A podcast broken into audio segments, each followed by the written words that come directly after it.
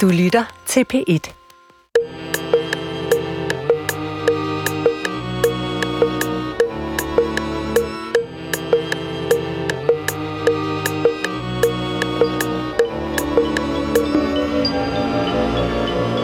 Diamonds are forever.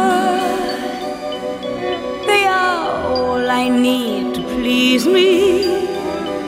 They can stimulate and tease me.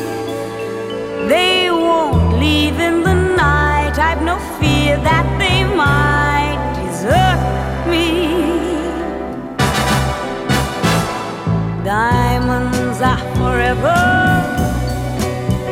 Hold one up and then caress it. Touch it, stroke it, and undress it.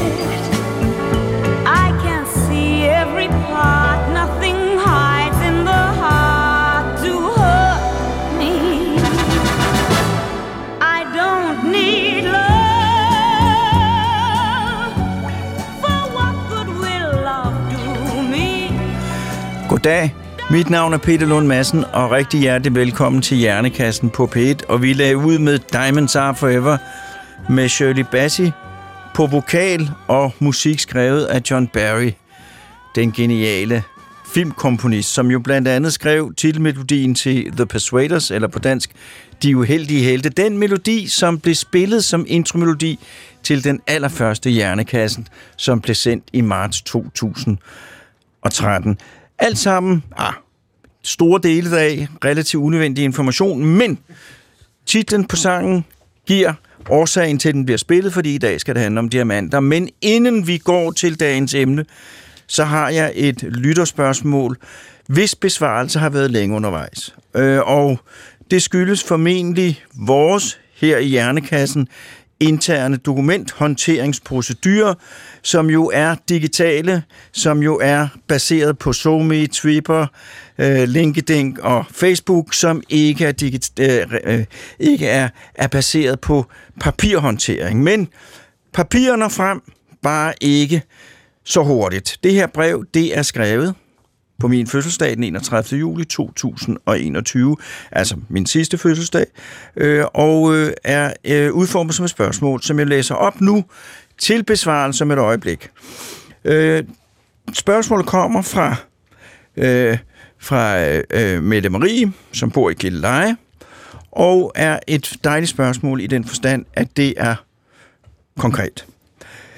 Ved hvor høj en temperatur Celsius smelter halvædelstenen, der kaldes en onyx.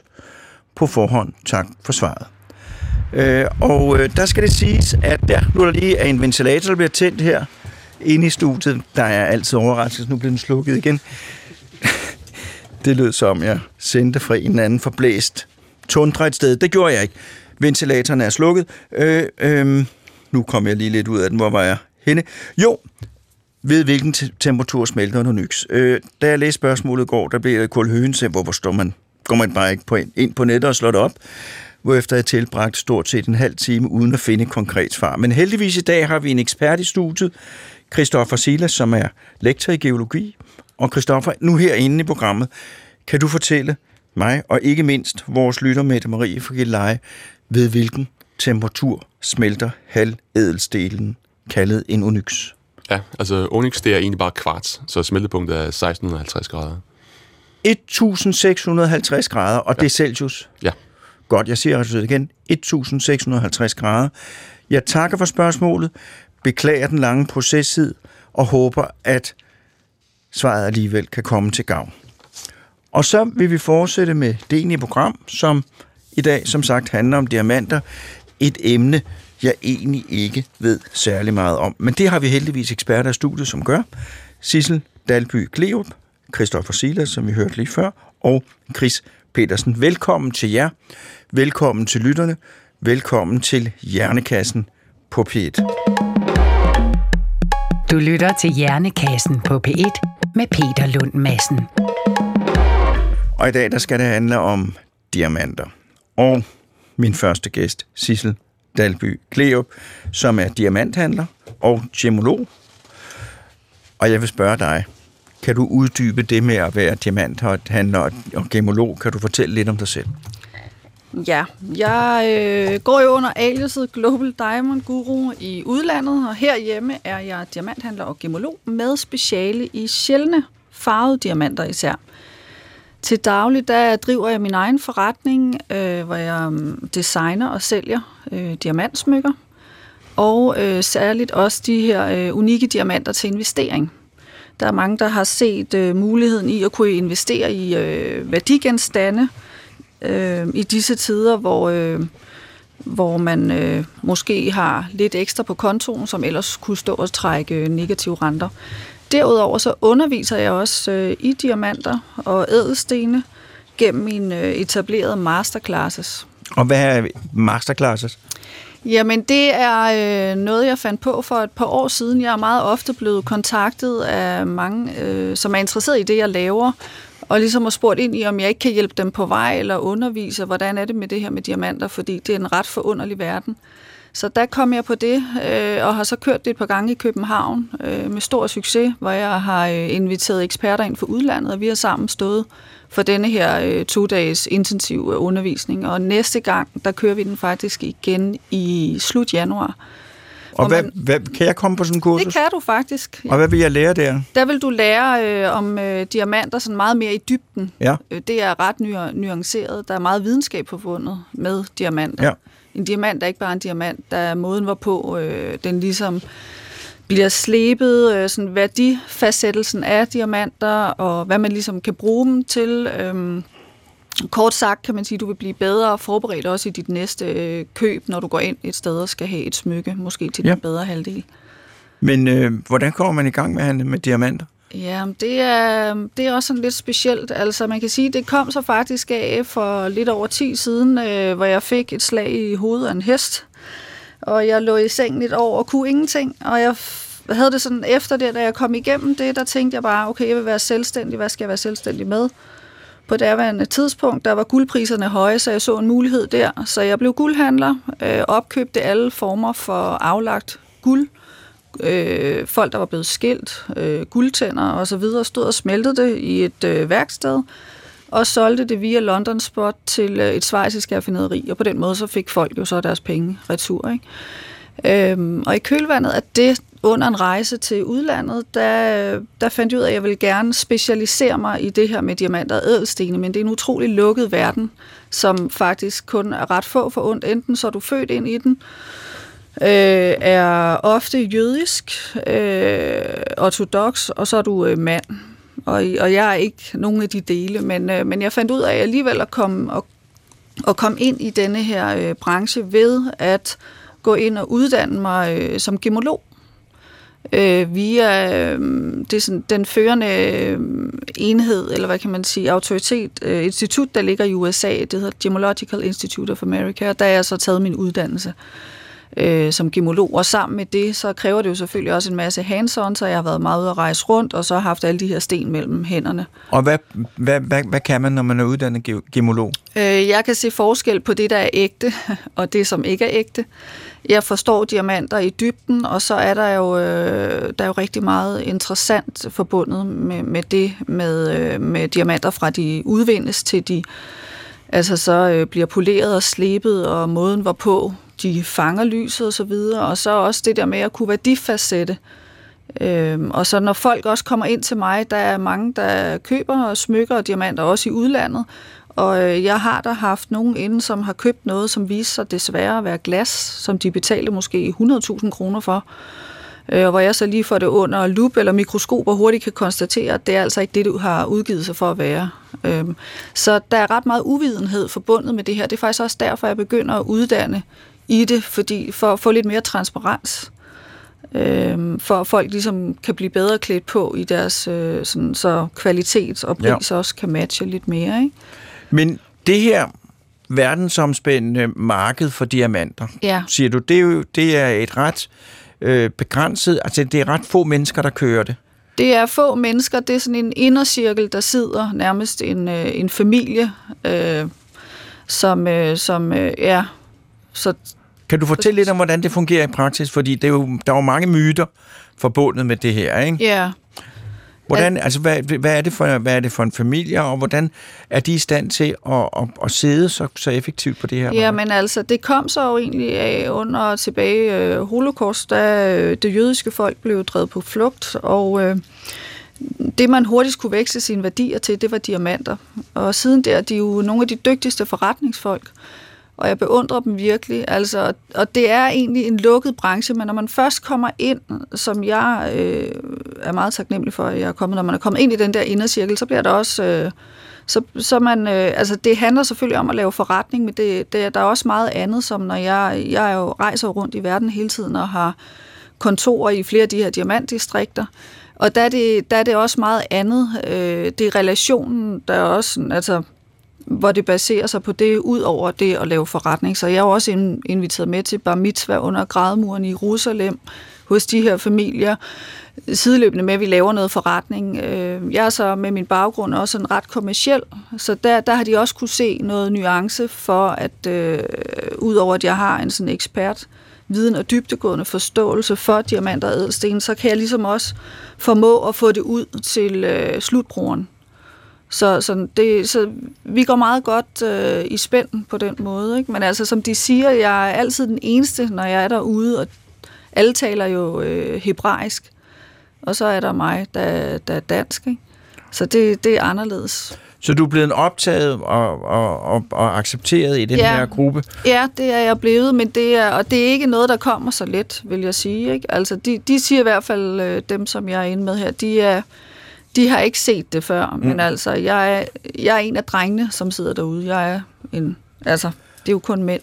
Og det, denne her gruppe, det er så dem, der har at gøre med diamanthandlen i det meste af verden. Ja, det er det. Det er dem, der sådan sidder, pionererne sidder på primært på den øh, på Og, diamanthandlen. og ikke? de sælger så til, til juveléer og sådan noget rundt Ja. omkring. Ja, altså der er jo selvfølgelig, hvis man går helt lige træder nogle skridt tilbage, så er der jo øh, nogle mineproducenter, øh, og deraf så er der nogle partnere, der aftager, og så øh, kan man handle med dem. Ikke?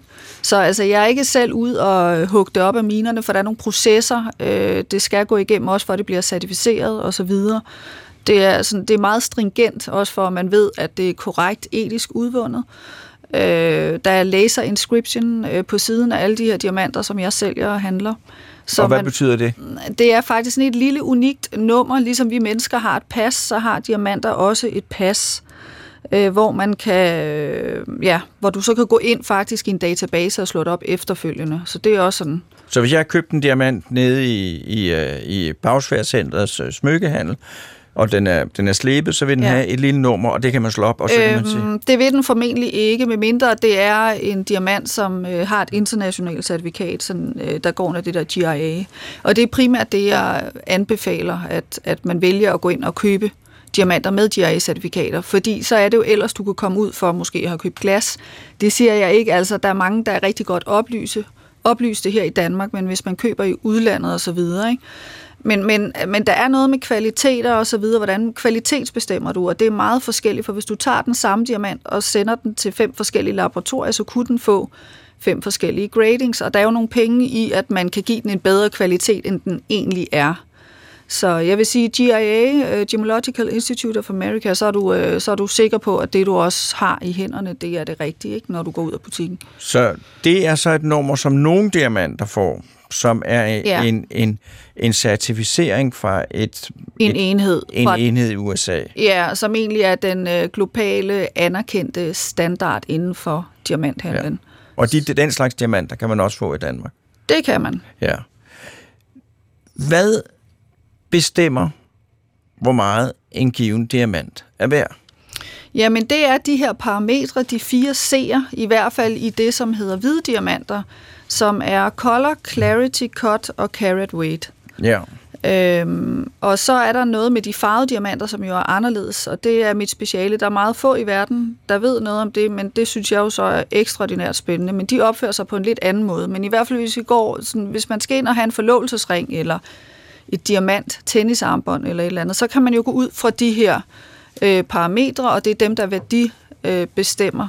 Og kan du Øhm. gennemgå de her parametre en for en? Ja, farven det er noget med, øh, hvis vi kører på den skala, der hedder øh, øh, D til Z, farveskalaen, ja. så er det øh, jo videre eller jo mere farveløs en øh, diamant er, øh, jo højere værdi har den faktisk. Dernæst så er der noget med clarity. Det er måden, hvorpå øh, stenen den er...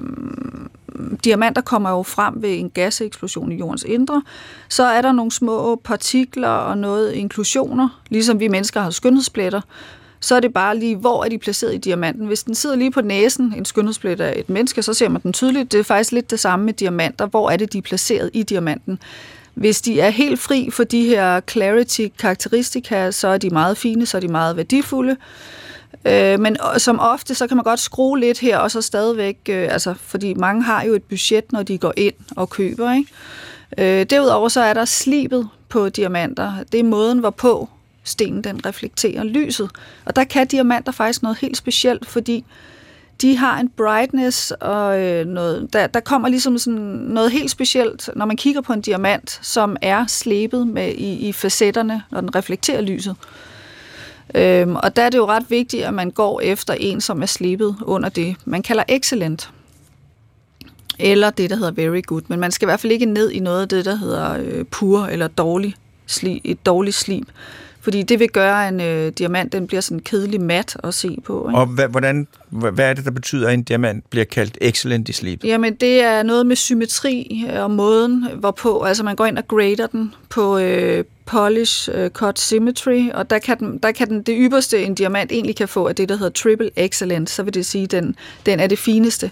Og har det noget at gøre med, hvor dygtig sliberen er, Ja. eller har det også noget at gøre med, hvilke muligheder der er for Det har selvfølgelig noget med mulighederne at gøre i diamanten, at man får det bedste ud af den, når det er, man ligesom, øh, når de her øh, sliber eller øh, cutter får den, får den hen. Ikke? Så der er nogle diamanter, som er rigtig gode at slibe, Ja. og hvis de bliver slibet af en, som er rigtig god til at slibe, Ja, så kan så der bliver blive det et- super slib. et mesterværk kan der blive ud af det. Ikke? Ja. Men det er jo selvfølgelig, når man får den her rådiamant ind, hvad kan vi gøre med den, og hvordan kan vi få mest muligt ud af den? Og du kan ikke altid vide det, når den er rå.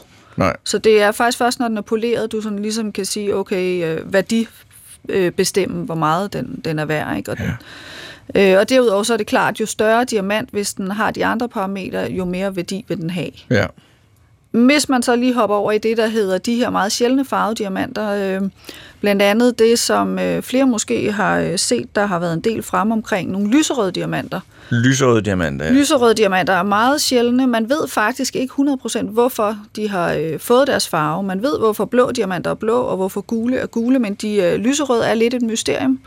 Øh, den mine, der var størst producerende på de lyserøde diamanter, den lukkede sidste år i november ude i Australien. Priserne de er jo simpelthen eksploderet, både før og efter den mine der, fordi øh, der er rigtig mange velhavere, celebrities worldwide, der gerne vil have fat i de her diamanter, men altså i og med, at øh, udbuddet er begrænset og efter, efterspørgselen er stigende, så, så er prisen jo bare gået opad. Ikke? Så det er, det er ret interessant øh, at kunne få fat i noget af det, og måske øh, lægge det i en øh, bankboks og spekulere i det sådan over tid. Det er sådan en langsigtet investering, ikke? men man kan i hvert fald sige, det er en genstand, øh, som, som har en altid vil besidde en, en fin, flot værdi, og du kan jo så tage den og montere den i et smykke, og samtidig nyde den. Øh, så det er også en, det er en smuk investering. Ikke? Så på den ene side, så er det sådan, at jo mere hvid og klar en diamant er, Ja, jo mere værd er den. på D til Z, Ja. øh, på, på den hvide skala, ja. Ja. Men, Men hvis det skal være, så skal det være en anden farve. Så skal det være en blå. Kan man have blå diamanter? Ja, de er meget sjældne. Så går du over i den, på den skala, der hedder fancy. Ja. Altså, det hedder fancy colors. Og jo mere intense i farven diamanterne er, jo større værdi vil de besidde. De blå, de er meget sjældne. De lyserøde er meget sjældne. Og det, som er så sjældent, som faktisk slet ikke findes, og som ikke kan købes, der er måske 20-30 diamanter kun på verdensplan. Øh, Det er de helt røde. Røde diamanter. Ja, Har du set en rød diamant? Ja, det har jeg. Det er, det er, sådan, det er fuldstændig øh, unikt. Ikke? Men altså, hvis man er en af de få heldige, så øh, kan man komme i besiddelse af en lyserød diamant. Og den skal jo så være ren øh, i nuance pink, eller måske øh, med en sekundær purplish pink. Øh, men altså ikke med nuancer af gul og brun ind over, hvis det er noget, som skal være lidt med øh, investering for øje. Og så er der selvfølgelig også de blå ikke? og grønne, og de er egentlig i alle regnbuens farver. Øh, så det er jo ret forunderligt. Så hvis jeg gerne vil købe, øh, øh, og nu skal jeg ikke skabe falske forhåbninger, men jeg er helt hypotetisk, hvis jeg gerne vil købe øh, en, en diamant til et smykke til, til en, jeg, jeg kender og holder af, hvad, hvad vil du så råde mig til at gøre? Øh, ja, men så er det jo lidt øh, først og fremmest at høre, hvad det er for, øh, hvad skal smykket bruges til? Det skal være et armbånd, eller der. Skal, hvor skal jeg gå hen? Ja, men der kunne du jo gå til undertegnet. Ja, men man skal gå til, er der nogle ting, man skal kigge efter? Ja, der er, altså, og det er jo blandt andet noget af det, vi øh, gennemgår på den her masterclass, men der vil jeg sige, øh, på de hvide diamanter, øh, farven, øh, og så clarity, øh, og så cuttet, men så også i forhold til, når det er, du går ind og vælger en juveler, så vil jeg sige, øh, man er jo ret øh, stringent, hvilken læge vælger man? Ja. Altså, du skal næsten vælge din øh, juveler, som du vælger din læge, vil jeg sige, fordi at Altså køber du glas, eller øh, hvad er det, du køber, og hvor uddannet er den, der står og sælger? Øh, hvor uddannet er de i diamanter? Så sørg for at få et certifikat med. Øh, og så fokusere på, øh, på farven især, og så øh, også slibet, og så måske lidt mindre på clarity. Så længe at de her inclusions, de er placeret i stenen på en måde, så det er, at, øh, at du ikke ser dem for det blotte øje, så kan den jo være smuk i sig selv. Ikke? Fuldstændig. Ja, Sissel, vi kommer tilbage til dig senere. Tak indtil videre. selv tak. Du lytter til Hjernekassen på P1 med Peter Lund Madsen. Og i dag der handler det om diamanter, og vi har hørt om diamanthandel og om, hvordan man skal kigge efter mange ting, øh, når man skal vi værdifastsætte en diamant. Min næste gæst, det er Christoffer Silas, geolog, lektor ved Institut for Geovidenskab og Naturforvaltning, Københavns Universitet. Øh, og øh, du ved noget andet om diamanter, men allerførst fortæl ganske kort om dig selv. Ja, jamen jeg er som sagt lektor, så jeg underviser i øh, mineralogi og også i det, vi kalder økonomisk geologi, altså hvordan forskellige mineralforekomster dannes i jorden, hvad er det for nogle geologiske processer, der ligger bag det. Og så min forskning handler primært om Grønlands ældste geologi, og hvordan vi kan forstå øh, jordens tidlige fase, f.eks. kontinenternes dannelse ud fra de bjergerne. Der kan jeg fortælle ganske kort, at Morten og jeg har været på, på jagt efter øh, de meget gamle sten oppe ved, øh, ved, ved Nuuk, men vi blev holdt tilbage af togen. Vi nåede kun ud i ukendt område, men det vil man høre om senere, men det, var en, det er en meget dramatisk historie. Det er et tidsspring. Hvor kommer diamanter fra? Jamen altså, diamanter er jo det, vi kalder en polymorf, at der er forskellige former for kulstof, som det består af. Så ved overfladen, så er grafit, som vi kalder det, det er jo den, den stabile form af kulstof. Så det er det, man har i blyanter. Så det, man har i blyanter, er ikke bly, det er simpelthen bare grafit, man tværer ud. Det er kulstof. Ja. Ja. Og, og, og det har så en sådan todimensionel struktur. Det er ligesom sådan et hønsenet lagt oven på hinanden, så det, det bliver ligesom tværet ud, når man kører det over papir. Men hvis man tager ned til 150 km dybde i, under kontinenterne, så vil, vil dels ved, ved altså, hvis trykket... man graver, det kan man ikke, Det kan man ikke, nej. men hvis man graver, hvis man tager 150 meter ind i jorden, 150 km, så 150 i princippet, hvis man tog en blyant og på en eller anden måde fik den transporteret dernede, Ja. så vil den øh, transformere til diamant. Og det er en sådan kubisk, tredimensionel struktur, som er ligesom et af de hårdeste materialer, der, der dannes naturligt på jorden. Ja.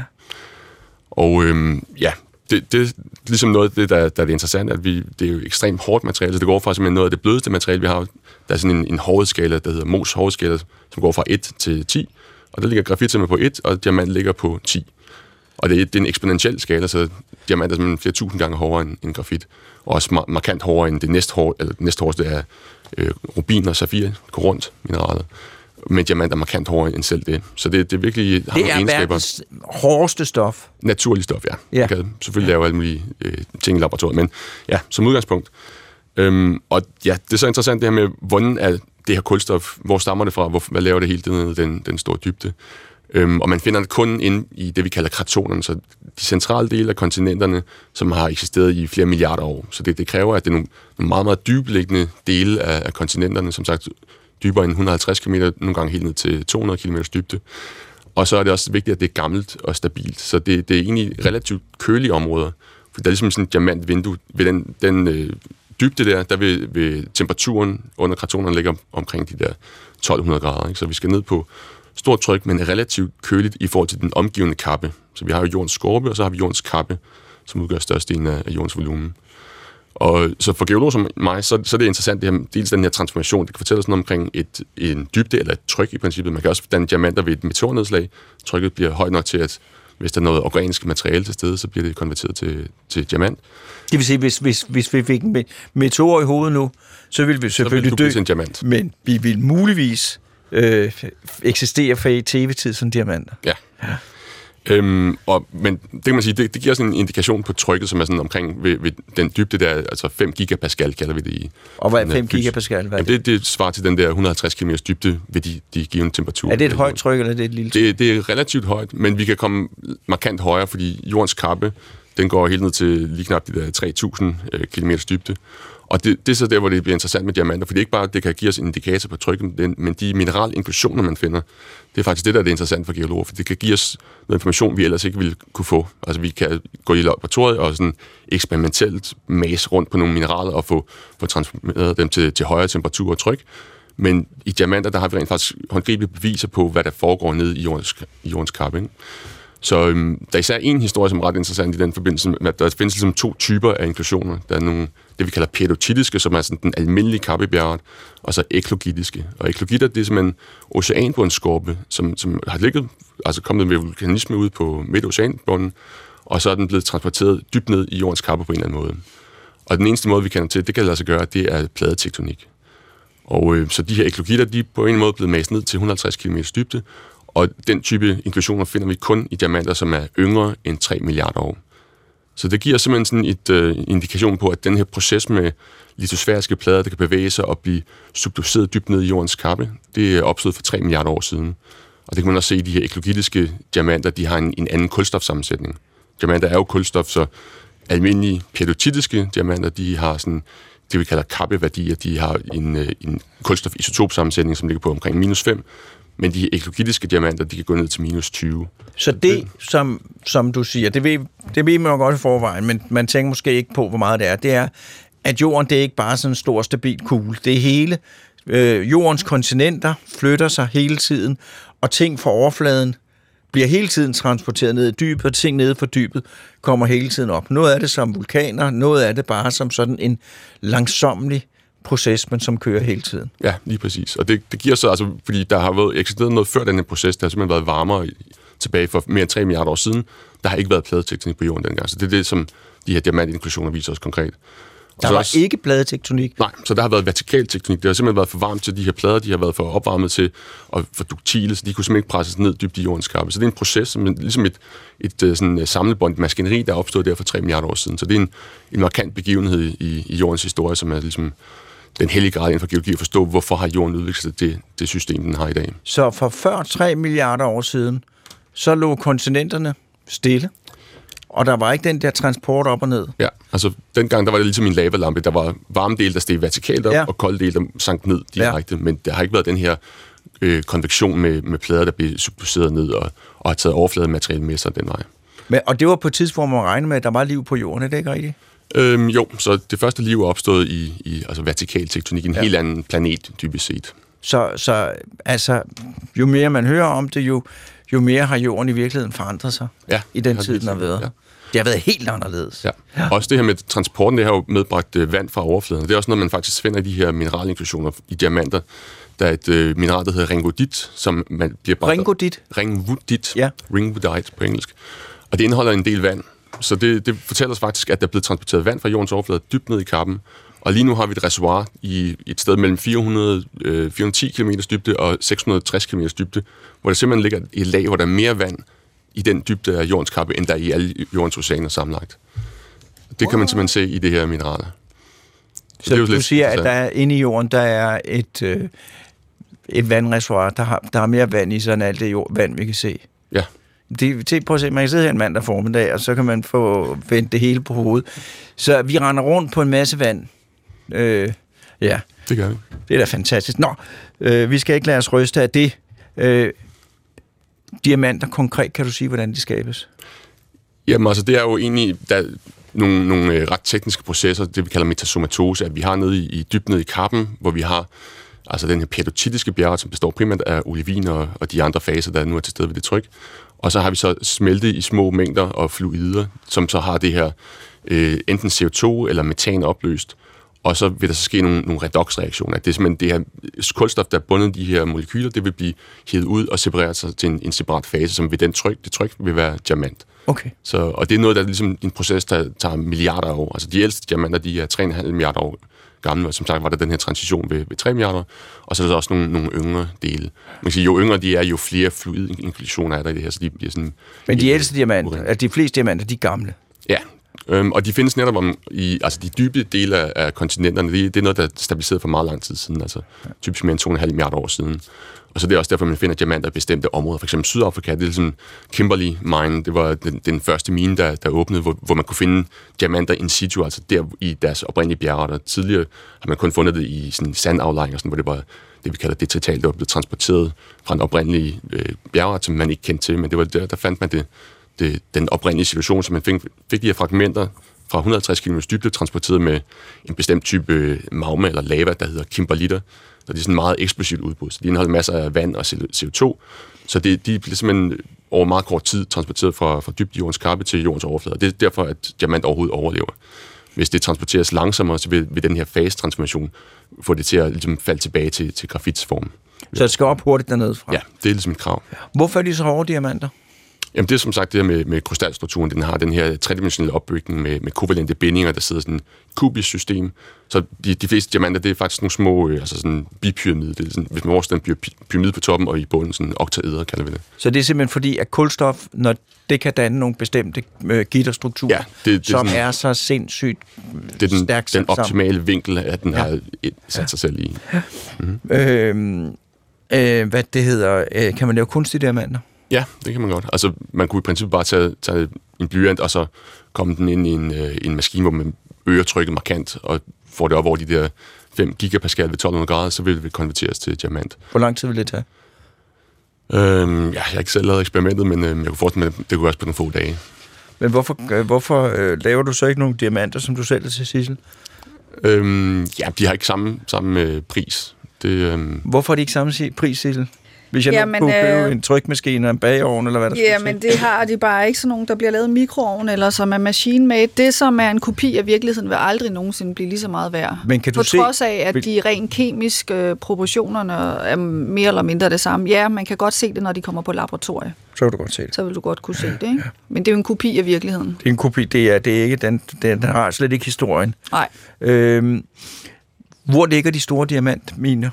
Jamen, som sagt, Sydafrika, Kimberley, mine, Ja. det var sådan den oprindelige, og så ellers så finder vi dem i alle de her ældste dele af kontinenterne. Så det er både i, i Brasilien, der er nogle, nogle eksempler på det, vi kalder superdybe diamanter, som simpelthen har været ned under kontinenterne, ned til helt op til noget, man mener 700 km dybt eller den stil. Så det giver os igen noget information om mineralogien dybt nede i jordens kappe, som vi ellers kun kender fra, fra eksperimentet i laboratoriet. Altså Kanada, Australien bliver også nævnt, og faktisk også Grønland, der har man også fundet nogle eksempler på, på diamanter i mindre forekomster. Men det er endnu ikke øh, økonomisk deroppe. Og det, der skal til for en, en diamantmine, hvad er det for nogle ting, en diamantmine kan opstå? Hvad der, hvad, hvad der skal til for det? Jamen altså, som sagt, en, en gammel del af kontinentet, hvor vi har haft den her aktivitet af kimberlitter, den her dybe øh, magma, som ligesom kan transportere dem hurtigt nok op til overfladen. Og så skal der simpelthen have været altså nok øh, volumen, øh, tonnage kalder vi det, øh, nok diamanter i, altså man, man kan ligesom måle i karat per ton af bjergarten, og der skal simpelthen bare være nok af det, eller de skal være høj nok kvalitet. Det er ligesom de to parametre. Øhm, hvad det hedder... Øhm, hvad sker man med en, en diamant med? Du sagde, at man kunne lave nogle ting, der var, der var, der var hårdere end diamanter i laboratorierne i dag. Ja, altså man kan lave nogle syntetiske faser, altså alt muligt øh, silikakarbid og alt muligt mærkelige, øh, øh, ligesom kunstigt fremstillede materialer, men altså diamant er det mest, øh, det hårdeste naturligt fremkommende Ja. materiale. Det kan man, man kan skære en diamant med en diamant, og det er også det, man Det er det, man bruger normalt. Ja. Så, så, så, så det er stadigvæk diamanter, man bruger typisk, når man skal ud og skære Ja. igennem ting. Det er fordi, det andet er for svært at lave, eller hvad? Øhm, ja, altså det, det kan være i fremtiden, at man finder materialer, der er bedre. Altså diamanter i industrien bliver jo primært brugt som, som poleringsmidler til, til øh, altså bor, der ligesom skal kunne bore i, Ja. ja. noget hårdt materiale. Så det er ligesom, men meget af det er, er syntetiske diamanter. Så man kan også forestille, at man laver nogle syntetiske produkter, som, som kan overtage den del. Så mange af de der industridiamanter, de er simpelthen syntetiske diamanter. Ja. ja. Øh, men altså, nu siger du her, for, for, for øh, kan du ikke sådan ganske kort, bare for den almene øh, orientering, fortælle lidt om det her med pladetektonikken? som jo er en af de ting, som første gang man læser til, det, det passer jo ikke, og så bliver det bare til noget, man, sådan er verden jo skruet Ja, sammen. jamen, altså sådan helt intuitivt, altså det kan man selv huske fra, da man var en barn og så et, et uh, atlas eller en, en globus, at det passer ligesom med Afrika og Sydamerika. Der er ligesom noget med formerne, der, der matcher. Og det er simpelthen, fordi vi har det, vi havde, kalder øh, oceanbundsspredning. Så vi har, lige i midten af Atlanterhavet, der har vi en, en midt-oceanryg, hvor der kommer magma op, og den, den spreder simpelthen pladerne fra hinanden. Men det, der driver den pladespredning, det er egentlig i den anden side. Øhm, der har man så en tilsvarende pladesubduktion. Det, Altså, hvor tingene går ned i jorden. ja. Og, og det med, at oceanbundspladen begynder at dykke ned, det gør, at igen, vi får nogle fasetransformationer, at mineralogien ændres til noget, som har en højere densitet, som en øh, højere vægtfylde, så det trækker i den bagvedliggende plade. Så det, man, man starter ligesom sådan en maskineri op, når først noget, noget oceanbundskorp, det kommer ned i en vis dybde og får den her transformation til for eksempel mineralet granat, som har en højere densitet, det er tungere, så hiver det simpelthen i den bagvedliggende plade, og starter så det her ligesom, sådan et øh, samlebåndsprincip med at, at trække nogle, nogle, noget skorpe fra hinanden, og så får man så noget opvældning, som så danner vulkanisme på havbunden, og danner så oceanbundsplader i den anden del. Så det er ligesom sådan et maskineri, der har fungeret, som sagt, for i de sidste 3 milliarder år. Og inden der har der været en, en anden type af tektonik, som man ikke rigtig kender til endnu. Så det er simpelthen, alle de her kontinenter, de lå engang i en stor klump, øh, og så er de så spredt ud. De, de, de øh, flytter sig stadig. Ja, det Hvor, kan hvor, hvor, hvor langt Sådan. kommer vi længere eller tættere på USA? Fysisk? øh, Lige nu be- bevæger vi væk fra USA. Fysisk. Ja, det gør vi. Med hvor stor en hastighed? Øh, jeg mener, hastigheden er sådan noget, der svarer til, hvad en negl vokser på et år. Altså sådan den samme, samme vækstrate som, som en negl, så det er ganske få Så det- centimeter på et år, ikke? Så SAS kan ikke sige, at der er sådan et tektonik-tillæg på, på flybilletten. Øh, altså, det kan de godt, men de kommer ja. Ikke afsted med det. Men vi kommer tættere på Japan. Øhm, Eller det er jo ikke lige nej, umiddelbart hænger at sådan set i samme, sammen hæng, med dem hænger vi sammen. plader med dem. Ja. Ja. Øh, så på den måde er vi tættere forbundet med Japan, men USA, rent øh, tektonisk. Ja. Øh, jamen, det er jo... Øh, det er jo på mange måder øh, be, betryggende. Øh, altså, jeg har så mange spørgsmål, men det må blive en anden gang. Øh, jeg synes, at, at dit indlæg tjener til øh, at understrege det faktum, at verden er meget mere øh, vild, end man, end man egentlig lige skulle gå rundt og tro. Øh, og det vil jeg sige tak for, du understregede. Ja. Øh, og øh, så vil jeg bede om en jingle.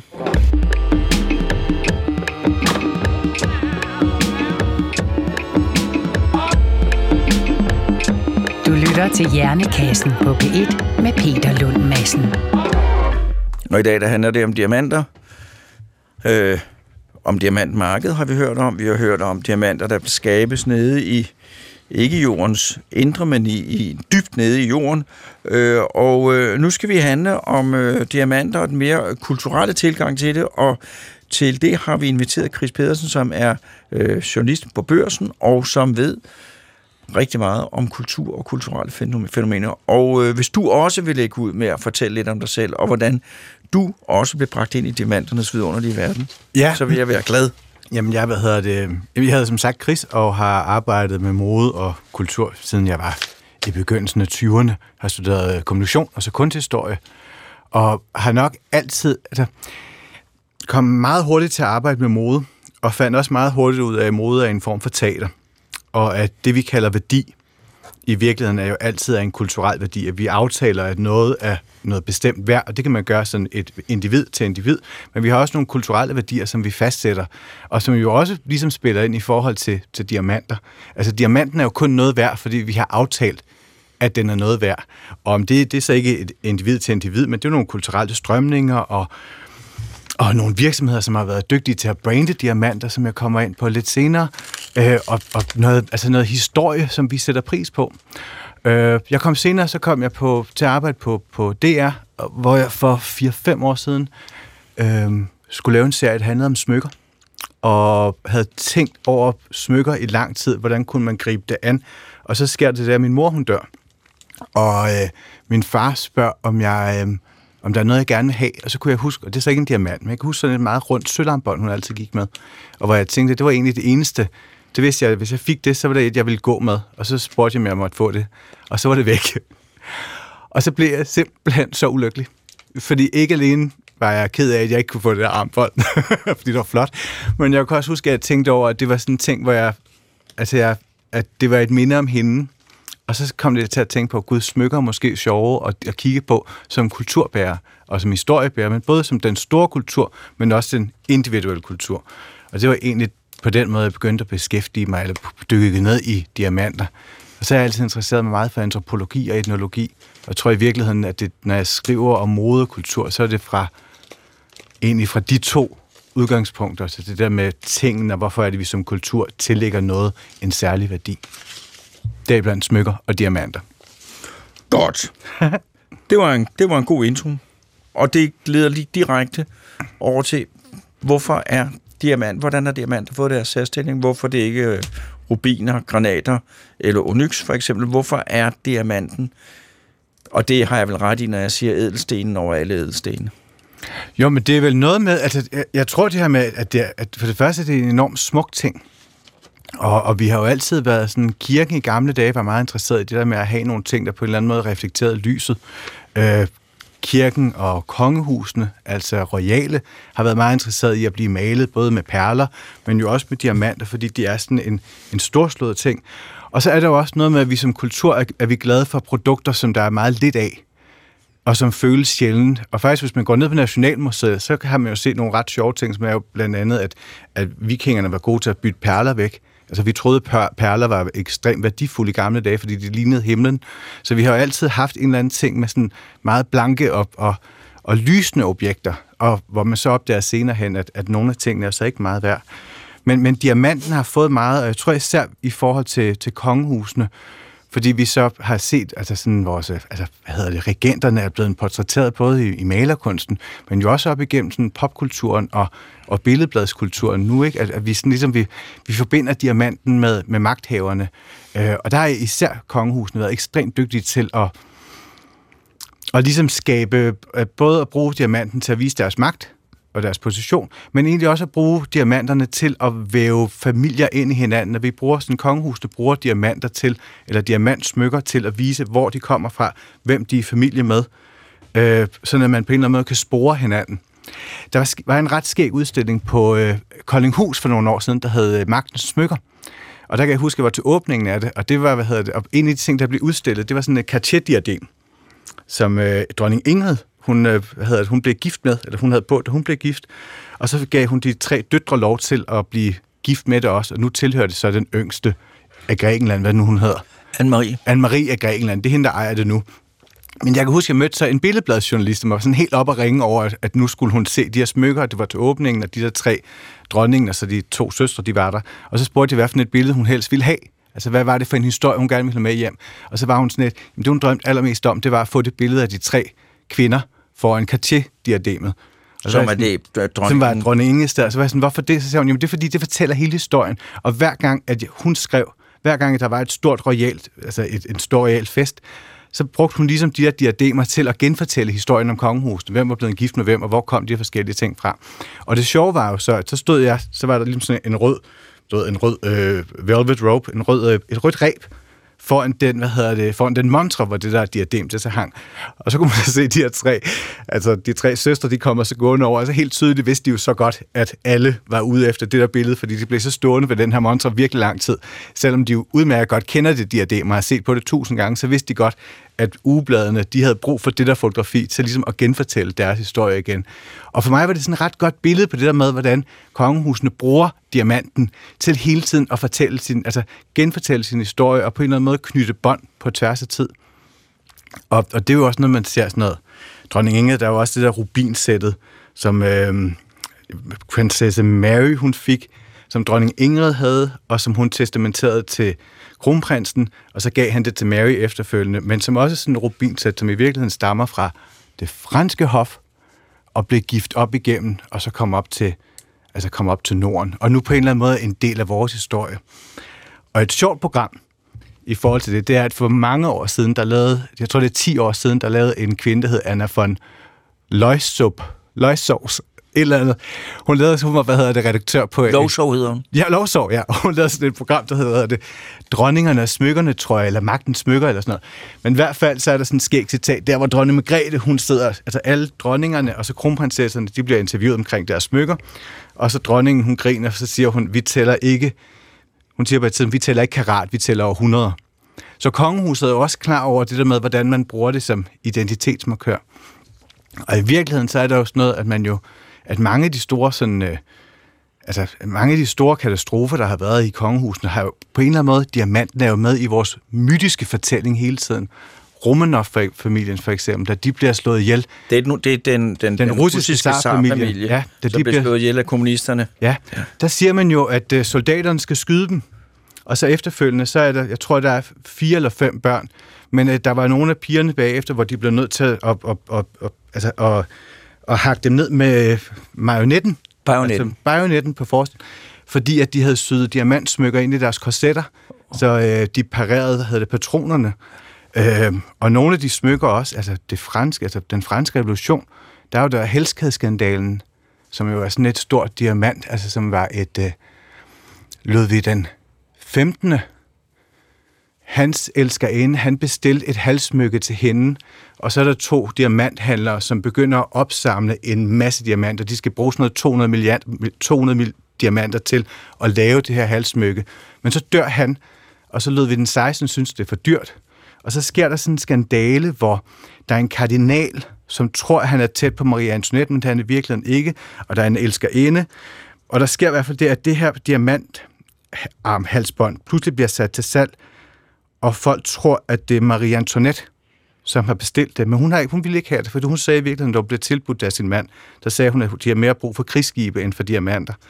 Men der sker en eller anden forvikling, og det ender med ude i en eller anden baghave ved Versailles, der er der en prostitueret, der er klædt ud som Marie Antoinette, som skal, ligesom skal bytte om på de her ting, og så bliver det hapset, og så er der sådan en kardinal, og der er en tidligere inde, og bla bla bla, der bliver, altså kommer i kashotten og bliver landsforvist. Men det her diamant, den her, altså den her diamanthalskæde, den er sådan en, altså den siger man er sådan en af startene på, hvad hedder den franske revolution, eller i hvert fald er med til ligesom at køre Hele den der historie om, at kongen bestiller, øh, kongehuset bestiller en dyr, dyr halskæde og Ja, og, og en masse havde- skandaler omkring Og i forvejen, var der jo, ja, i forvejen var der jo en historie om Marie Antoinette, hun var øssel.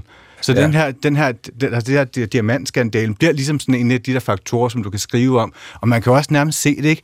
At man kan lave sådan, nogle, altså sådan noget smedeskrifter og litografier med den her frygtelige dronning, som i forvejen er kendt for alt for højt hår, ikke? Ja. Så diamanten er meget tit med ind i både i vores sådan, historiske myter, men jo også i, i vores moderne myter omkring altså Hollywood, berømtheder. Øhm, og det er noget, vi sådan tit vender tilbage til, fordi vi er jo fascineret af rigdom og af skønhed.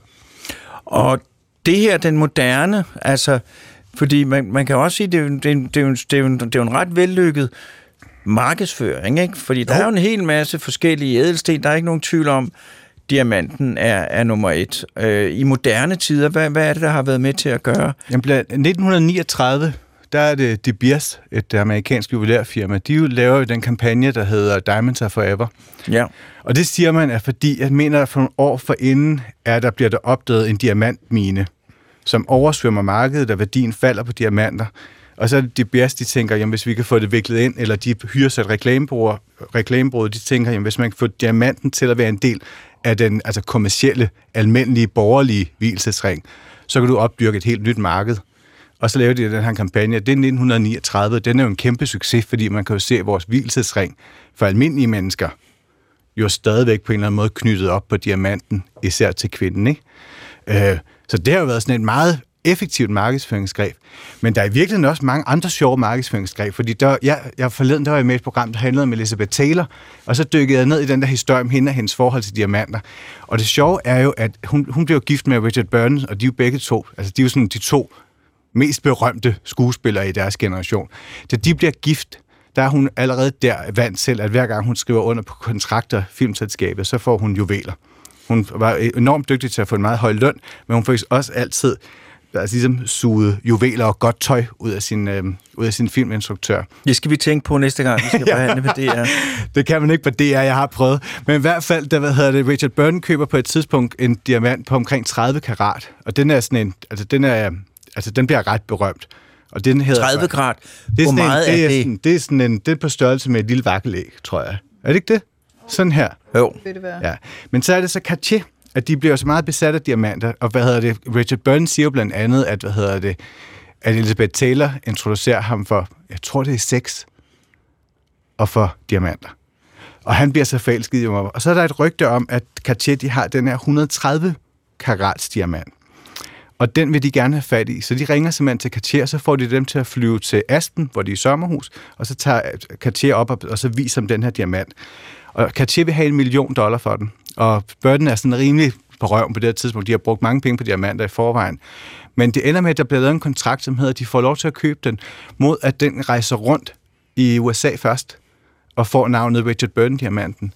Og der er sådan noget 8.000 mennesker om dagen, der tager ind og ser den, i, mens den er på sin øh, USA-turné, før den så bliver en del af, hvad hedder Elizabeth Taylors garderobe, og hvor hun jo blandt andet har den på til Oscar, tror jeg, i 1942, hvor hvis man kan huske, måske det mest ikoniske billede af, af Taylor med sådan den der meget smukke barm, en meget udringet kjole, og så den her gigantiske diamant, som hun bad om. Altså hun designede selv halskæden til den, men den blev simpelthen placeret lige mellem hendes, lige i hjertet af hendes øh, Uskab. kavalergang. Ja.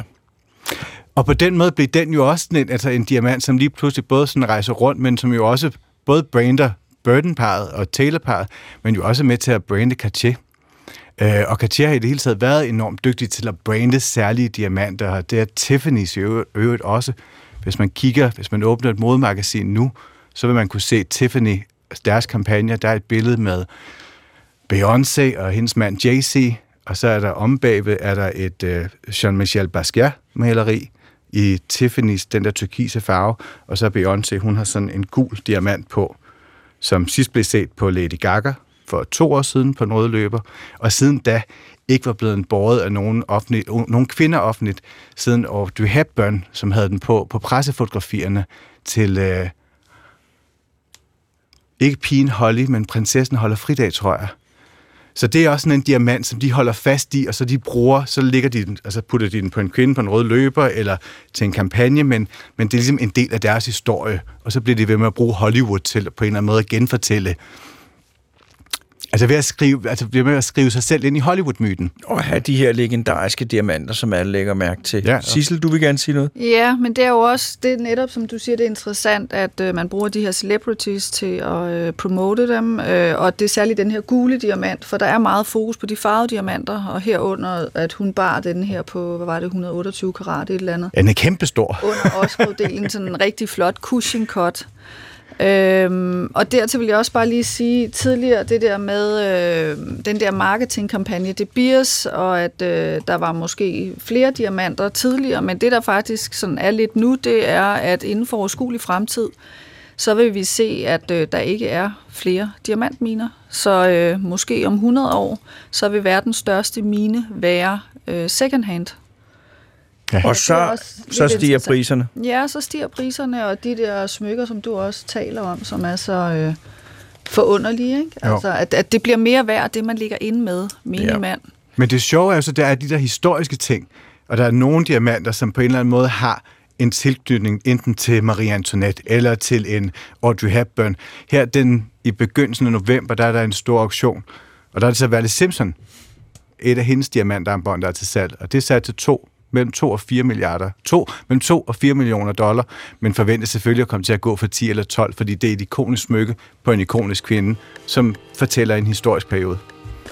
Så der er også med, øh, med, med diamanter både noget med, hvad reelt de, de besidder fysisk, og så også hele deres kulturelle åndende værdier. Man kan jo tage til London og se verdens største diamant i de engelske kronjuveler, og man kan tage til Washington D.C. og sige Hope-diamanten, som er blå.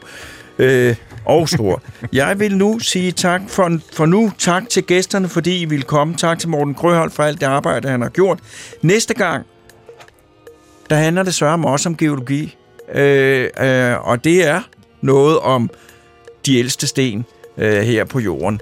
Det glæder jeg mig også til. Indtil da, der vil jeg sige, nyd efteråret. Det var længe endnu.